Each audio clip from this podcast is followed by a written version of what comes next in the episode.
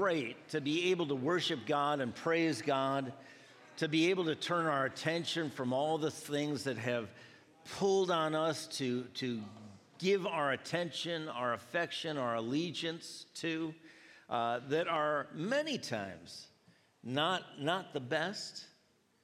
But when we take time to worship God, to praise God, to, to let the rest of the stuff drop, you know, sometimes you just got to let stuff drop.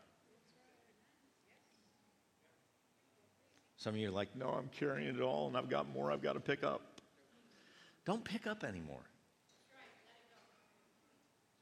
Let it go and give it to God. He's the only one that's faithful enough and wise enough and strong enough and powerful enough to be able to work it out for good, which He promised He'd do for you if we would love Him.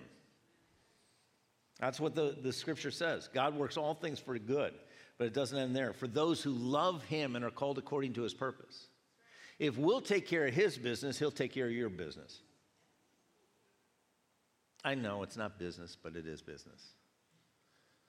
It's, it's stuff that gets our attention and our affection and our efforts and our allegiance. And, and we need to be aware of that because the enemy is very subtle and sly at, at chipping away at our devotion to God because he knows if we're devoted to God, if we're, we're focused on God, if we're following God, then there is nothing he can do to stop it except get us distracted and get us deceived. And we'll see this today.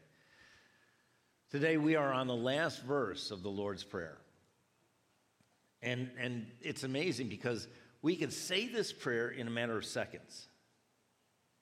And Jesus, when we read around it in Matthew chapter 6, as, as you've heard today through Shelby and, and Pastor Jeremy, as we read around it, what Jesus said preceding this was don't just pray vain prayers, vain repetition. Don't say things over and over again if you don't know what they mean. And yet, this is a prayer that unfortunately it's really well known but not known. Not understood. And that's why we've been going through this because it reveals a lot of things that, that are very important to the kingdom of God. It starts out, Our Father who's in heaven, hallowed be thy name. The first verse. And it's all about how we relate to God, but we don't do it alone. We're among a family. We are part of a family of God. Brothers and sisters that look very different than we do, and yet we're all one family. And those who are, have put their faith in Jesus Christ. Because Jesus himself said, to the Pharisees and to the scribes and Sadducees, you're of your father, the devil. So, as much as everyone's made in the image of God, not everybody is a child of God. That happens when we come to faith in Christ and God becomes our Father. And that's why Jesus said, You're going to talk to your Father and my Father, our Father. And He's the best Father. He wants the best for you. And He's in heaven, He's got a different vantage point. His name should be holy, it should be sacred to us. And then, Thy kingdom come, Thy will be done in earth as it is in heaven. His kingdom and His will. That's what this is about. This is all about us living kingdom life in a fallen world. So that people around us who don't know who Jesus is, don't care who Jesus is, will see a life that they're trying to get apart from Him and can't, and are being frustrated on every front. Because they maybe get some of what they're after, they may get rich. How many of you know that rich people are, always aren't happy? And some of you are like, well, I'd like to find out for myself. But we see it all the time. We see very, very wealthy people that their lives are just coming apart. Now, it's not true just for wealthy people, it's true for all people. Anybody apart from Christ, their life can come apart. But He's the one that holds us together, He's the one that helps us to live in a fallen world in a way that overcomes whatever is fallen in this world. His kingdom come, His will be done on, in earth as it is in heaven. Then it says, Give us this day our daily bread. And that's not just food, you know. Jeremy could have, Pastor Jeremy could have tossed this to somebody today. And thanks for leaving the snack. I may pause for a little bit, take a few bites. Um, but, but it's about the essentials for our life. God knows what you need before you need it. And that's who Jehovah Jireh is the God that provides for the need before the need is ever known. That's what it's defined, he's defined as. Before Abraham knew that he needed a sacrifice because he was on a mission to do what God was telling him to do, which God was not going to have him go through with it because God had a provision. But he wanted to see Abraham's obedience. And there was a ram that was there for the sacrifice instead of sacrificing his son.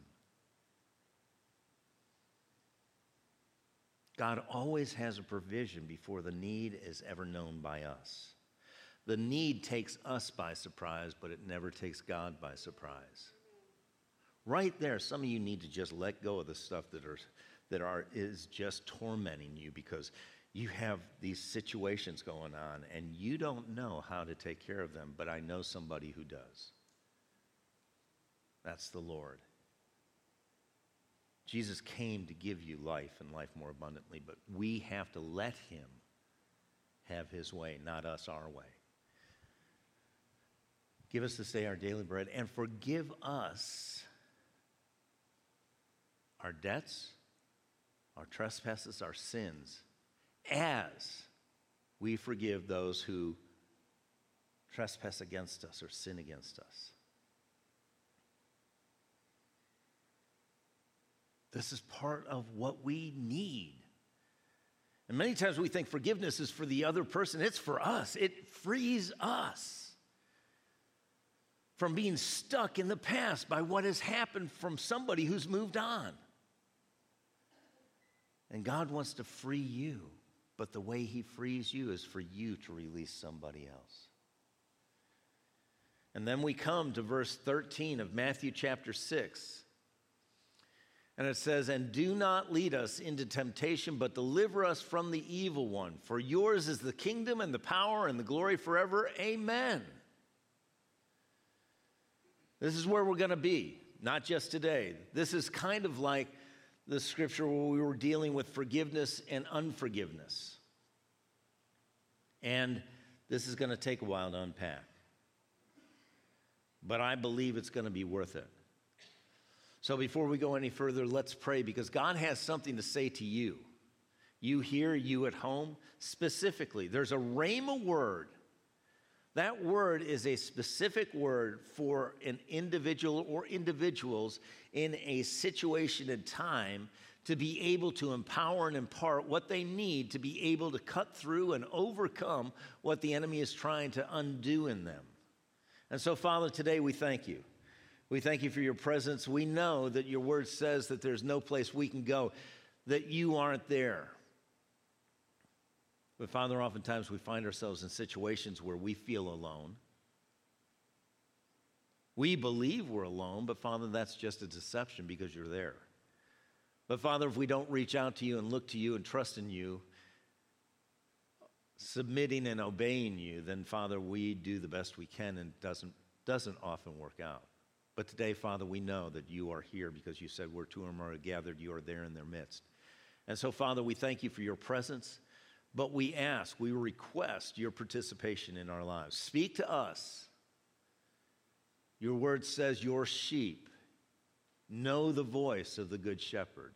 Help us to understand adjustments and alignments that need to be done in our lives to be on track with you, to be able to experience the full flow of your abundant life, your blessing, your victory each and every day.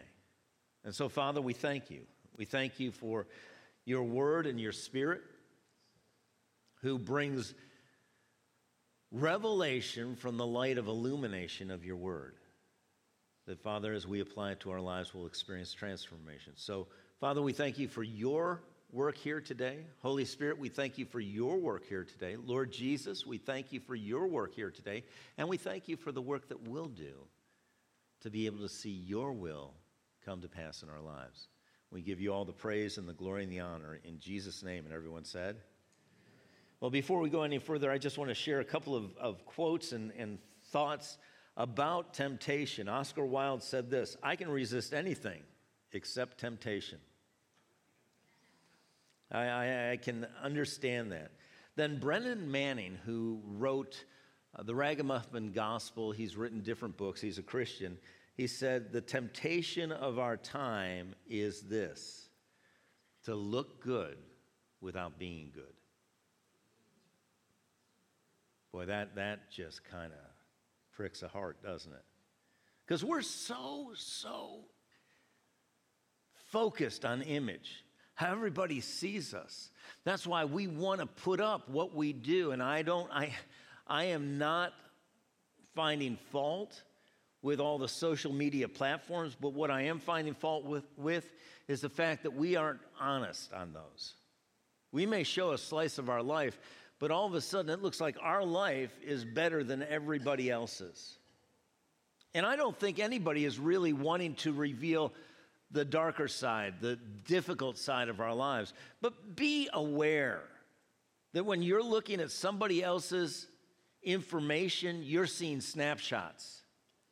And what happens to the snapshots or the pictures or the selfies that you take that you look ridiculous in? Yeah, you want to delete them. And yet it's still a part of your life. And so there are all sorts of things that people haven't shown you. And so what you're looking at is the best they can come up with.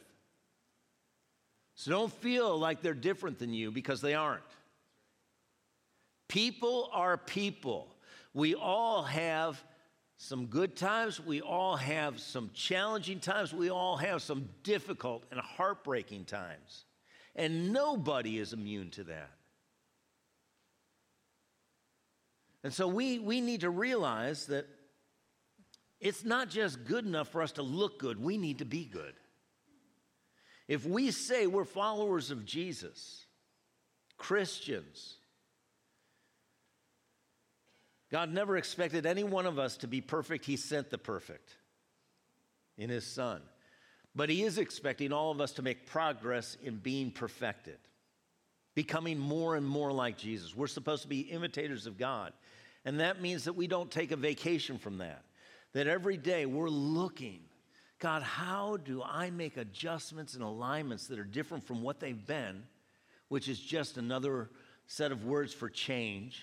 How do I change to be more like what you created me to be and have made me to be and want me to be? It's not just about looking good, it's about being good. Someone said, You've heard opportunity knocks once, but temptation keeps leaning on the doorbell. Temptation is the devil talking through the door, yielding is opening the door and inviting him in. And the last one, this is really good. Every time you defeat temptation, you become more like Jesus. That's what God's after. Because that means you are going to show forth his victory. So in Matthew chapter 6, verse 13, it says, do not lead us into temptation. Now, we're going to stop right there and we're going to deal with this today.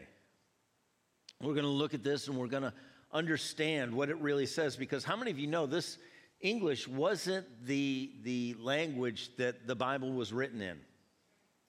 Right? New Testament is Greek and Aramaic and some other, other uh, languages according to different people. And so when we look at this, this was the best they did at the time. But it's not the best translation, it's not the most accurate.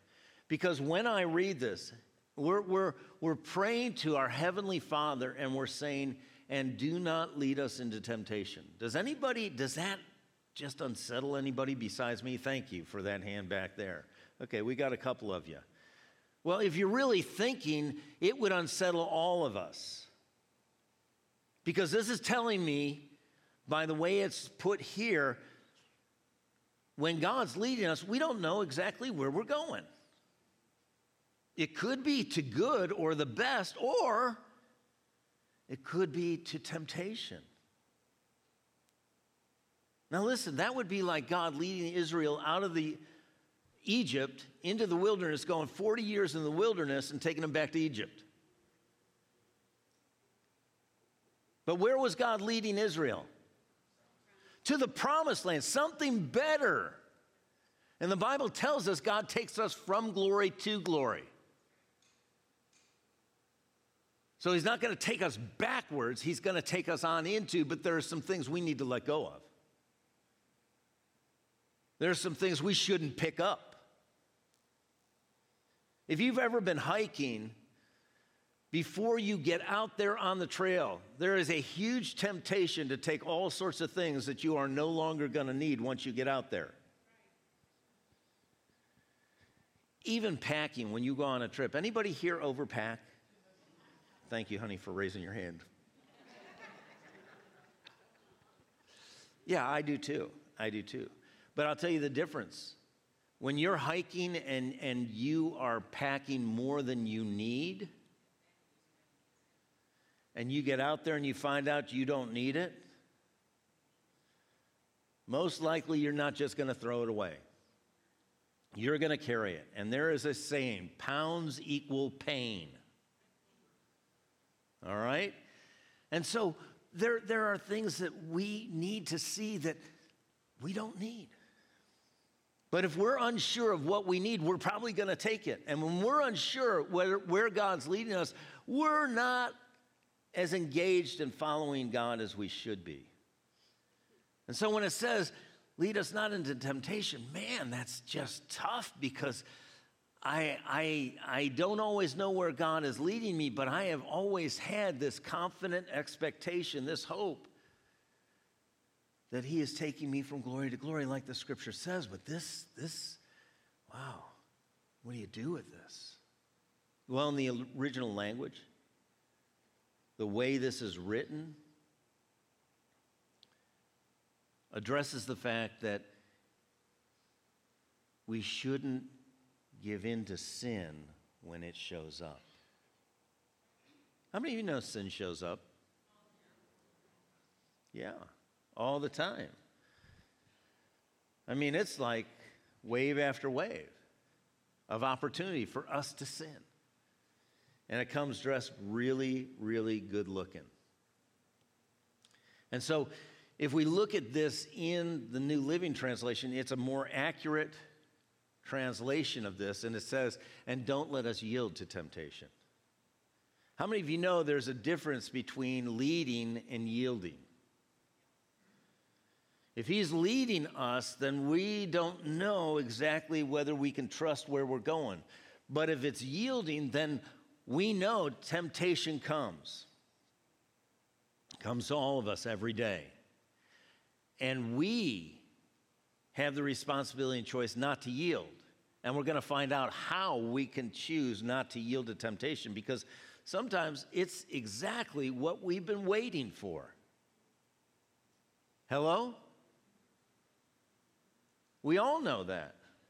There are things we want that we know are not good for us. We're doing things that are actually counterproductive to us. And yet we, we just want to keep doing it. And we need help, but we need help from God, and He's there to be our help. I want you to understand this is helping us realize that God is not saying you're going to go through a life and there's not going to be temptation. There is going to be temptation. And when we, we look at that word temptation, there are two words that kind of identify what it is it's solicitation and it's provocation. Solicitation and provocation.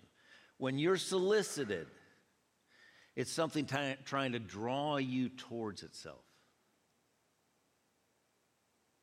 But that's all it is. It's a drawing, it's not a force. We have to comply. We have to yield to that solicitation, that drawing, to be moved into sin. How many of you know Jesus, the Bible says, was tempted in all things? Temptation is not a sin. But if we don't disconnect from it, it will result in sin. We'll start to take action on the temptation and it becomes sin. That's why it says, be angry and sin not. Is anger a sin? No. But what you do with anger can be. If you choose and I choose in my anger to lash out at somebody else, that's sin. But in my anger, if I choose to motivate myself towards something good, that's not sin. And so, how do we tell? How do we know? We have got to be connected with God. We've got to be reliant on God. We've got to know what God's word says. And so we don't want to yield to this temptation, but the only way we don't yield is we recognize one who was tempted in all things and yet never sinned. Who was that? Oh, say it again. Jesus. One more time. That's right. Jesus was tempted with everything every human being is tempted with every day. And yet he did not sin. How did he possibly do that? Well, he was God. That's why. And now I've gotten out. I've got an ability to rationalize and justify why I sin because I'm not I'm not I'm not God. Jesus was God and that's why he was without sin. No. Yes, he was the son of God, but he laid down his deity to live in this earth like you and I do, being tempted in all things. And how did he live that way? What did he come to do? Yeah, seek and save the lost. But he came to do not his own will, but whose will? The will of the Father. He had decided before he ever faced anything what his choice was going to be. You know, when you decide beforehand, it's not as difficult to resist what you face.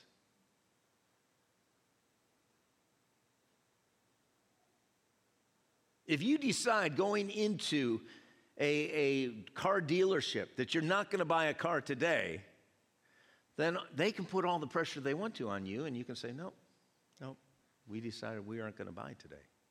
We're just coming for information. Now, some are like, oh, forget the plan. That's a great, great deal. I'll take it. Well, you know, you do what you want. But planning, prior planning, prevents poor performance. And when we plan to follow God no matter what, when we face temptation, we can easily say, is this God or is it not God? If it's not God, then I'm not going. And no one and nothing can make you go. But that's where the enemy works overtime to solicit, to try and draw you or provoke you. That's to get you into a response action. When you're provoked, if somebody provokes you, what happens inside? You, you get angry, you get aggressive, you start to figure out how you're going to get back. And that's what the enemy does. He, he, he gets us to that place where we want to just react. That's provocation. Solicitation is drawing. Provocation is more, more in your face, forcing you to react. Neither one of those should we be responding to. Because the moment we react in provocation, that which provoked us owns us, it now rules us. And we shouldn't react to solicitation because that which is drawing us now owns us because we're giving into it. And who is the one we are supposed to be yielding to? God. And He's the one that owns us because if Jesus is our Lord, He's our master. But He's a good master. So we don't want to yield to temptation. So there's a choice there, and it's not God's doing. So if he's not leading us into temptation, where does what does God lead us to? Well, one of the most well-known psalms, Psalm 23. The Lord is my shepherd, I shall not want. He leads me he leads me to green pastures and beside still waters. He restores my soul. He leads me in paths of righteousness for his namesake.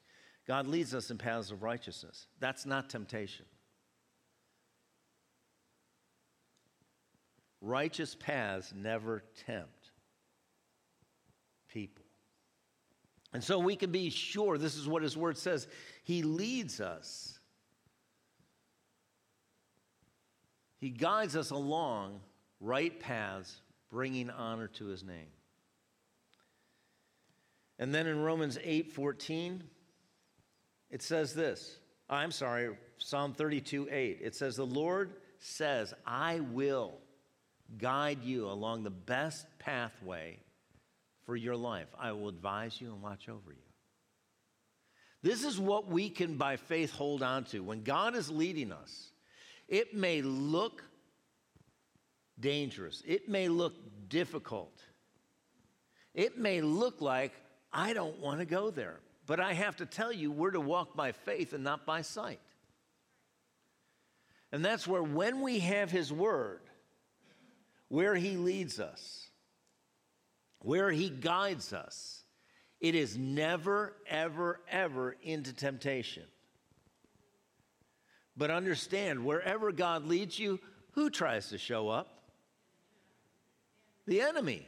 It's the same thing that happened with Jesus in the wilderness. The Bible tells us the enemy or the Spirit of God led Jesus into the wilderness. And he knew that he was going to be tempted, but the enemy showed up. The Spirit of God led him to the wilderness for a time apart. And whenever you're taking time with God, the enemy is going to try and jump in the middle of it. And we just have to continue to focus on God and submit to God. So he'll guide us along the best pathway for our life. He'll, wa- he'll advise us and watch over us. What is there bad in that? Nothing. Nothing. We need every bit of that. I need the best pathway of my, for my life. I don't know about you, but I've found out that the GPSs that I've owned don't always take me on the best pathway. Now, my wife, she is wonderful. She is the greatest gift God's given me outside of salvation. She's not perfect.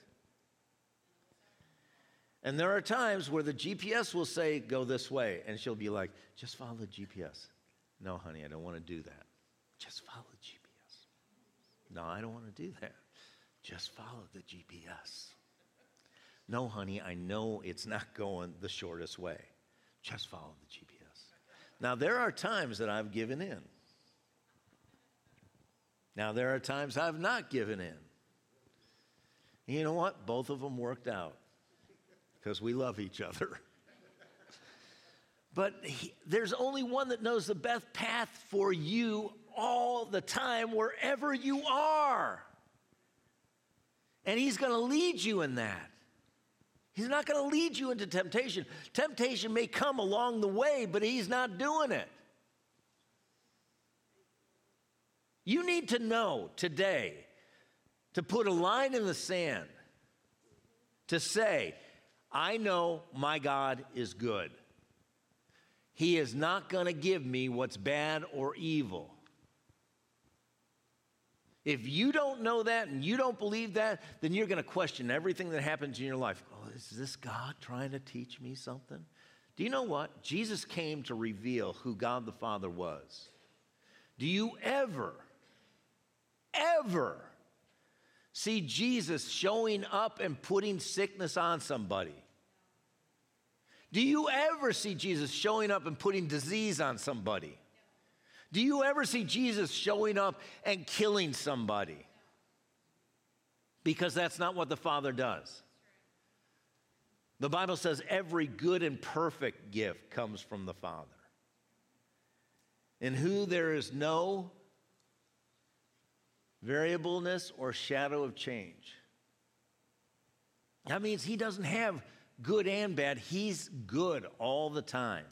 And if He's good all the time, if all you've got is good, how can you give bad? You can't.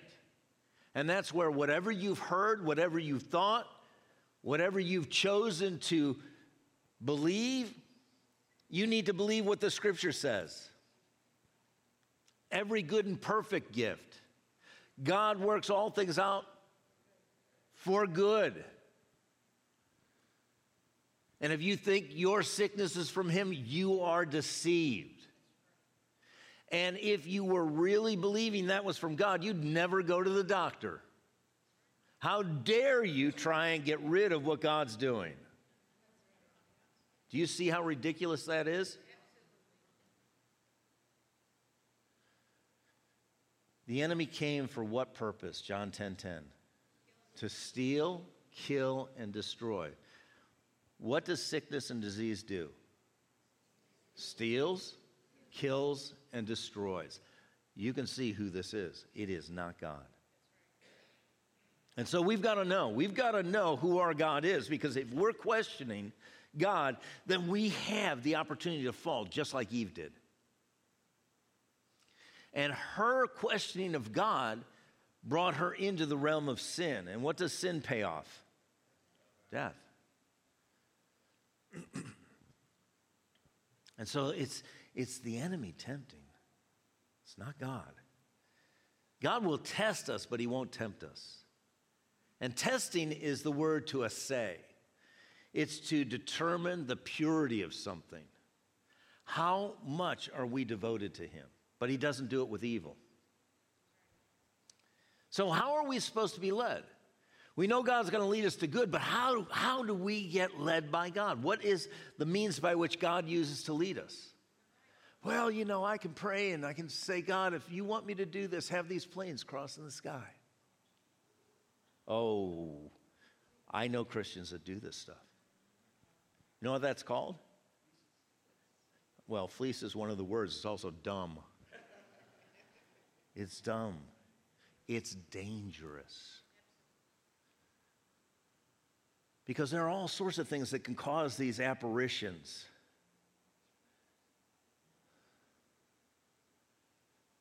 There is a place in the Bible where a prophet prayed if, if this is your will, let the fleece be dry in the morning. And it was, and dew was all around everywhere else. And then, because he wasn't sure, he said, All right, now this morning, if it is your will, let the fleece be dry and the ground, or fleece be wet and the ground be dry. And it was. And so he had his answer. But listen, you don't have to do that kind of stuff. Because where is God now? He lives in you, and the Spirit of God is there to lead you and guide you into all truth. What keeps you free? That's why it says in Romans chapter 8, verse 14, as many. That means there are many or few, it's our choice. As many as are led by who? The Spirit of God. The Spirit of God. These are the sons of God. Well, I, I don't know how to be led by the Spirit. Well, the way you'll learn how to be led by the Spirit is begin to what the Bible tells us walk in the Spirit. You're not walking alone. Wherever you go, you're never alone. The Spirit of God is there with you. Why don't you ask Him? Why don't we converse with Holy Spirit just like we do our friends? What do you think? Have you ever said that to a friend? You're trying to determine where you're going to go? Well, what do you think? And then test. Let God show you. You start to listen and then walk out that, that guidance you got because Holy Spirit's supposed to guide you. But the way you know whether you're headed towards the cliff or whether you're headed towards what God has for you is you know what the Word of God says. And you're able to test the spirits. And because God's Word is truth, it keeps us in line. And right now, we are living in a time of the greatest ignorance of Scripture. We have more resources than any time in all of mankind available to us. And the enemy has worked so deceptively and subtly to try and get us to not make ourselves proficient, knowledgeable in the scriptures. And do you know what he's doing? He's setting us up for what the Bible tells us he's going to do. If you don't know truth, how easy is it for you to be deceived? Man, if I don't know somebody is telling me the truth, I can say, okay. You know, somebody comes to my house and says, I say, you know, I need gutters on my house. And they say, well, you know, this is going to be a lot of work. Okay, I don't know how much work it's going to be. Well, Mr. Heck, your, your gutters are going to cost you $30,000. And this is the reason why. It doesn't make sense to me. But if all the gutter people are saying, hey, this is going to be $30,000, you know, do you think they have something in it for themselves? And so you, you, you've got to realize that you're going to get some things that are going to look good, sound good, and some things that don't. But you've got to know God because He's the one that knows what's true. And you track with the truth. The moment you get off track from the truth, you start to get deceived. And the Bible tells us in the days we're living in, many, many will de- be deceived and will deceive many. And I'm telling you right now, there are all sorts of people that are telling all sorts of things, even about Jesus, that aren't true. High profile, well known. And if you and I don't know what the scripture says, well, you know, they're on TV, they got a big ministry, so it must be true. You don't know how many people that's happening with. And even in churches like this, if you don't know what the Bible says, you can't just say, well, you know, Pastor told me. Do you know that every one of us, every one of us, is coming closer and closer to the day we stand before the Lord Himself? Not with anybody else we stand before the Lord Jesus Christ and we're going to answer. And we can't say, well, you know, my pastor told me. He'll take that up with me, but it's not going to get you off the hook. We have no excuse except saying, you know what, Lord? I didn't do what your word told me to do. You know what God's word tells us to do? Study to show ourselves approved unto God a workman that doesn't need to be, what's the word? Ashamed, thank you. Rightly dividing, a workman that doesn't need to be ashamed, rightly dividing the word of truth. A workman. It's work. Can I tell you that bringing a message, whoever brings a message, it is work. It takes hours and hours and hours of prayer, of studying, of putting things together. And that's why everybody thinks I just work one day a week.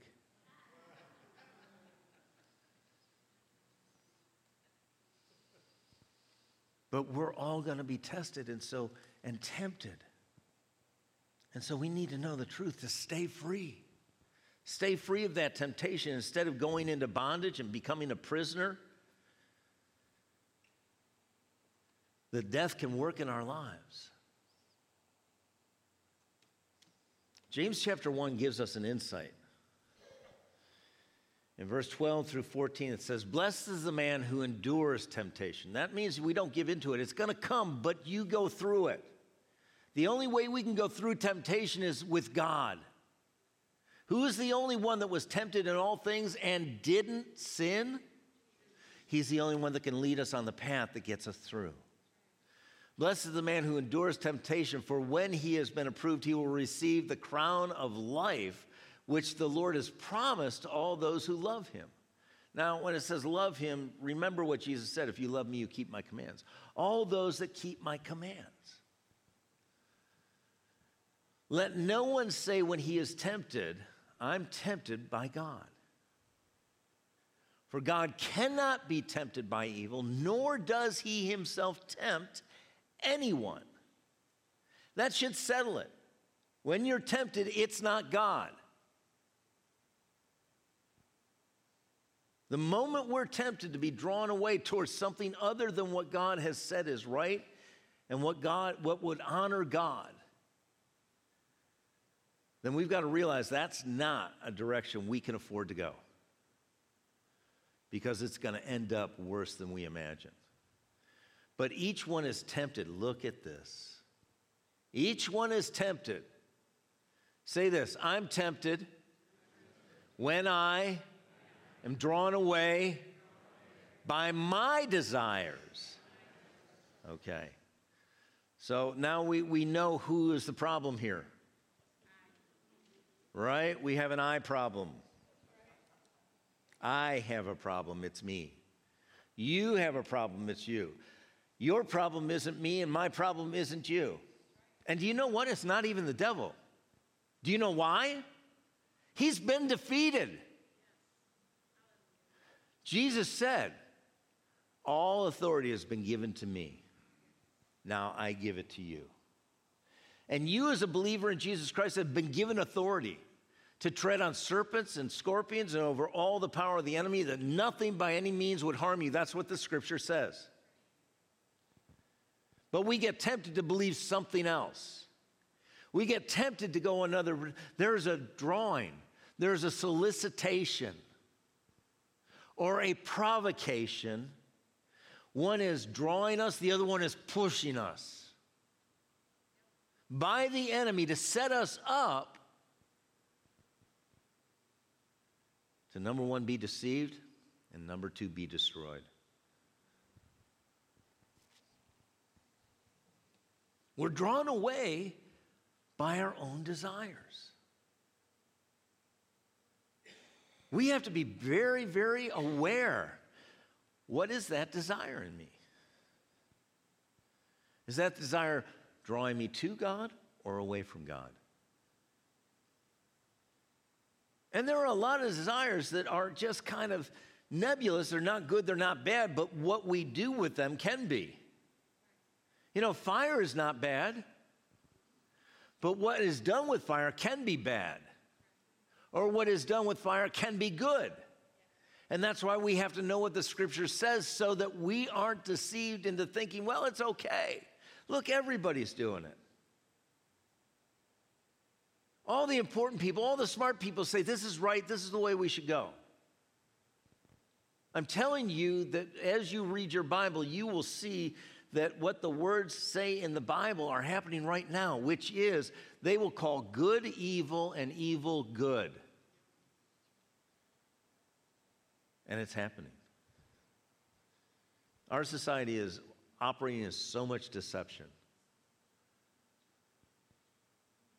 And they don't know any better because they don't know the truth. But we don't have an excuse. Except if I were to say, Well, I didn't know, Lord, I have a feeling the Lord would say, You were lazy. You had the resources. You had the time, Jeff. But you didn't use it for what I gave it to you for. We are rapidly moving towards the return of the Lord. We're rapidly moving towards the rapture of the church. And we're seeing the great apostasy, people falling away, walking away from their faith. because they don't believe what they used to believe. They become deceived. They've been, something's been soliciting them or provoking them, and they're making a movement away from God. And this is, this is no different than what happened in the first temptation. In Genesis chapter 3, and we're just going to start here, but we'll pick this up.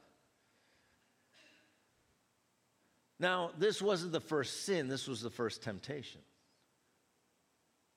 The first sin was by Lucifer, who saw the magnitude of the beauty of the instruments that he had been made with by God, and he sinned by saying, I will exalt my throne against the Most High. That was a sin against God. But now we find Lucifer, who has fallen, wanting to get vengeance on God. And he knows he can't go back and do that because he can't hurt God. Except, how many of you know that some of the deepest hurts you'll ever experience are hurts that are done to your loved ones? And that's what the enemy does. That's why he goes after you and me. And so Eve and Adam were in the garden, and at this moment, God has, has finished creation, created man, given him a mandate, created woman, and they're doing what God has for them to do. And verse 1 of chapter 3, it says, And now the serpent was more cunning than any beast of the field which the Lord God had made. And he said to the woman, Has God indeed said, You shall not eat of every tree in the garden? Now, when, when it speaks about being cunning, that means subtle, crafty, and we're not talking about knitting, shrewd, or deceptive. So he was all these things, and he's coming at Eve, and she's never experienced anything like this before. The enemy had been biding his time, and now he was ready.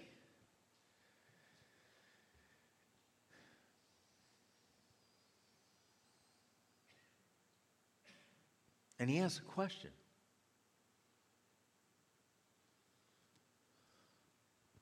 Has God indeed said, Ye shall not eat from every tree in the garden? Had God said they could eat from every tree in the garden? Does anybody know? Speak up.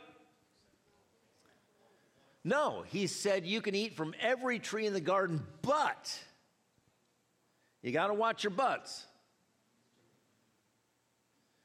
But one. And what was that tree? Don't say the apple tree.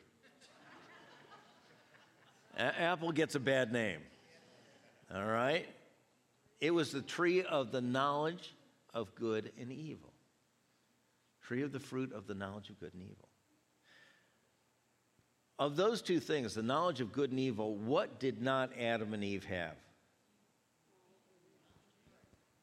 The knowledge of evil.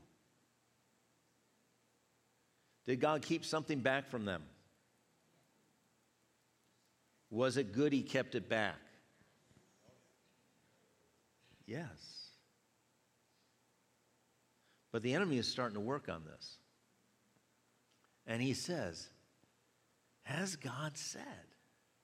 What does that immediately call into question? God's goodness, God's truthfulness, God's character. Has God really said this? And what does she say? The woman said to the serpent, We may eat of the fruit of the trees of the garden, but the fruit of the tree which is in the midst of the garden, God has said, You shall not eat it. And she was right up to that point. But then she says something that is absolutely not true. Nor shall you touch it, lest you die. Now, why do you think the enemy went to Eve and asked her this question? I will tell you why I believe he went to Eve. Because when God created Adam and gave him the mandate that she just quoted, not completely. Eve had not been created yet. In Genesis chapter 2, we see God creating everything. He creates Adam. He gives him the mandate that he can eat from every tree in the garden except the tree of the knowledge of the fruit of good and evil. And then he says it's not good that Adam's alone and creates Eve. So, who heard from God personally? And who told Eve? Most likely Adam, because we never see God telling her that. And so she's got secondhand information. And he comes to her knowing he, she hasn't heard from God directly. And so she embellishes, just like we tend to do at times. We add to, we take away. And in that is where the enemy is able to operate. And we're going to see how he operates next week. Because the way he operates that we see with Adam and Eve is the way he operates in our lives. And the very things that tempted Eve are the very things that tempt our lives every day.